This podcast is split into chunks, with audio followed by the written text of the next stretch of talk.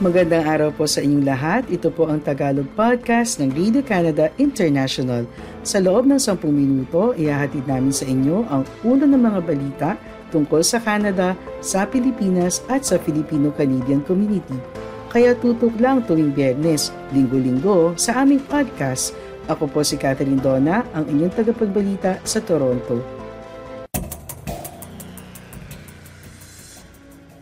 Ang ulo ng mga balita ngayong unang linggo ng Nobyembre.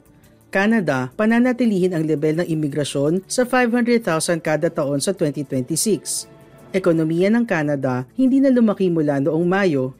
Canadian vlogger Kyle Jennerman na naging Pilipino nakuha na ang Philippine passport.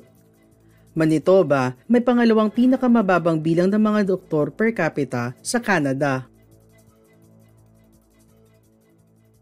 Matapos taasan ng kanilang immigration targets ng ilang beses nitong mga nakaraang taon, inanunsyo ng federal na gobyerno ng Canada noong Miyerkules na naglalayon nitong i-maintain ng kanilang target na papasukin ng 500,000 na bagong permanenteng residente sa 2026. Sinabi ni Immigration Minister Mark Miller na ang target ay naglalayong suportahan ang labor supply habang pinapawi ang pressure sa housing at healthcare.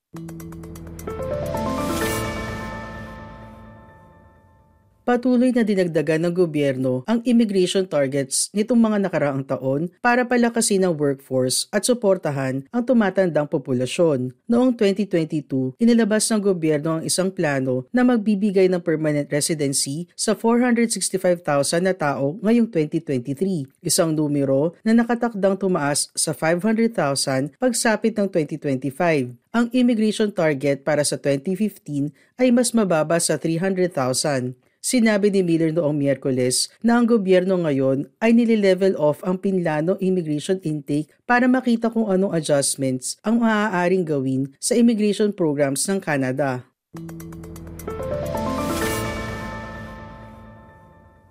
Ang populasyon ng Canada ay lumaki sa record na isang milyong tao noong 2022. Nalampasan na rin ng populasyon ang 40 million mark nitong unang bahagi ng taon. Ang paglaki ng populasyon ay dumating sa isang panahon kung saan ang bansa ay nahaharap sa housing shortage. Halos 5.8 million na bagong units ang kailangan ipatayo sa pagtatapos ng dekada para ayusin ang housing supply. Ito ay ayon sa isang report mula sa Canada Mortgage and Housing Corporation na inilabas noong Setyembre. Inamin ni Miller na ang housing shortage ay isang factor sa desisyon na i-level off ang immigration targets. Anya, hindi ito ang main factor. Maraming eksperto ang nagsabi na ang sanhi ng housing shortage na ito ay walang kaugnayan sa imigrasyon. Ang red tape at anti-development sentiment sa municipal level halimbawa ang maaaring mag-lead sa major delays ng housing projects. Itinutulak ng federal na gobyerno ang mga munisipalidad na i-adjust ang kanilang zoning bylaws sa pamamagitan ng Housing Accelerator Program.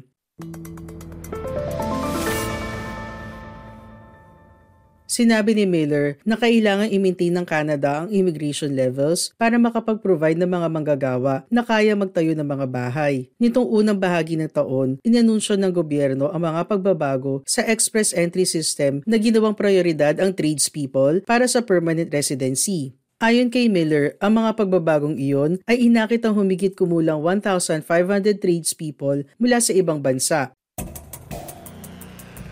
para sa iba pang balita, bisitahin ang aming website ici.radio-canada.ca.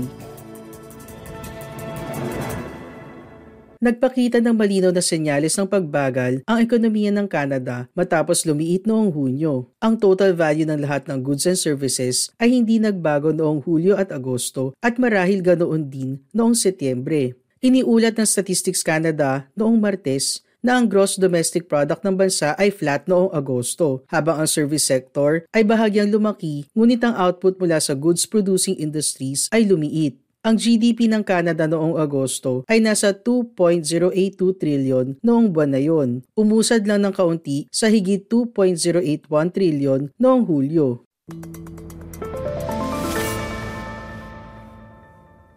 Ang pinal na numero para sa Setyembre ay hindi pa available pero ipinapahiwatig ng early indicators na ang trend ay nagpatuloy hanggang Setyembre. Ibig sabihin, may malaking tsansa na ang ekonomiya ng Canada ay hindi lumaki sa anumang makahulugan na paraan mula noong Mayo. Ang numero para sa Agosto ay mas masama kaysa sa slight 0.1% uptick na inaasahan ng mga ekonomista at mas masama pa kaysa sa 0.1% uptick na finorcast ng data agency sa kanilang preliminary estimate. Dating iniulat ng data agency na ang ekonomiya ay lumiit noong Abril hanggang Hunyo na quarter, kaya ang mga numero na inilabas noong Martes ay iminungkahi na ang ekonomiya ng Canada ay hindi lumago sa magkasunod na dalawang quarter. Tinawag ni Benjamin Raitzis, isang ekonomista sa Bank of Montreal, ang GDP numbers na isang mas crystal clear sign na ang Bank of Canada ay dapat tapusin na ang hiking. Dagdag pa niya, ang weak showing ay magiging dahilan para mabilis na rumapa ang usap-usapan tungkol sa recession.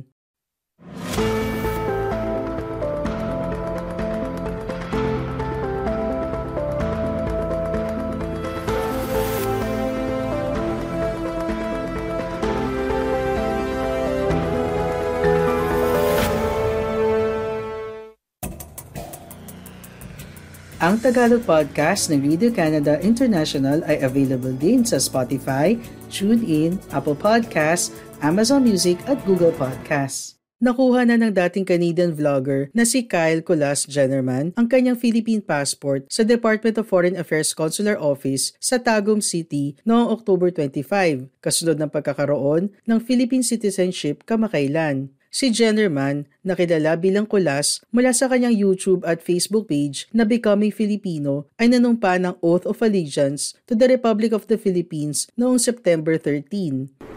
People always say, Kulas, you know, you can write a book, but actually the book starts now. The past 10 years was so magical, so inspiring, so beautiful, but this is when it really starts.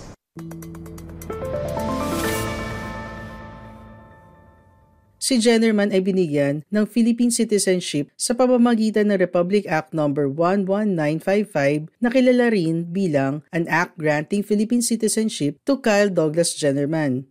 Si Jennerman ay kasalukuyang may 1.6 million followers sa Facebook at 1.1 million subscribers sa YouTube. Mag-subscribe sa newsletter ng Radio Canada International. Magtungo lamang sa aming website, ibigay ang inyong email at makakuha ng lingguhang newsletter ng Radio Canada International.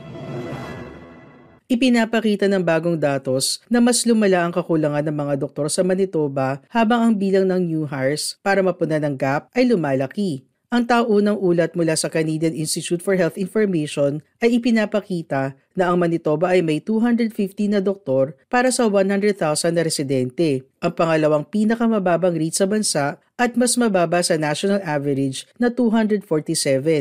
Ang Prince Edward Island lamang ang may mas mababa na bilang ng mga doktor per capita.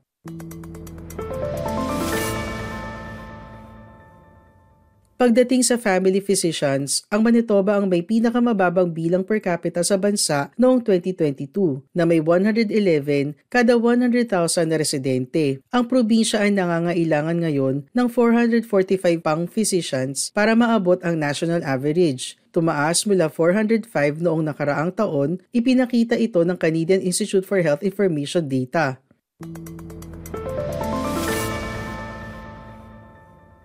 Nahaharap din naman ni Toba sa seryosong retention problem na pag-alaman sa pinakahuling survey ng Doctors Manitoba sa kanilang membership noong Pebrero na mahigit kalahati ng existing physicians, 51% ay planong magretiro, umalis ng probinsya o bawasan ng kanilang oras sa susunod na tatlong taon. Iyon ay isang pagtaas ng 8 percentage points mula sa parehong panahon noong nakaraang taon.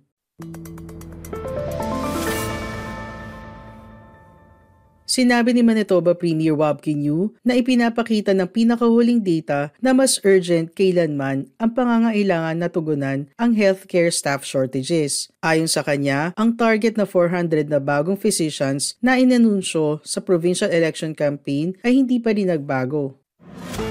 Maraming salamat po sa iyong pakikinig sa Tagalog Podcast ng Radio Canada International. Lagi po kayong makinig tuwing Bernes para makabalita tungkol sa ating mga kababayan dito sa Canada.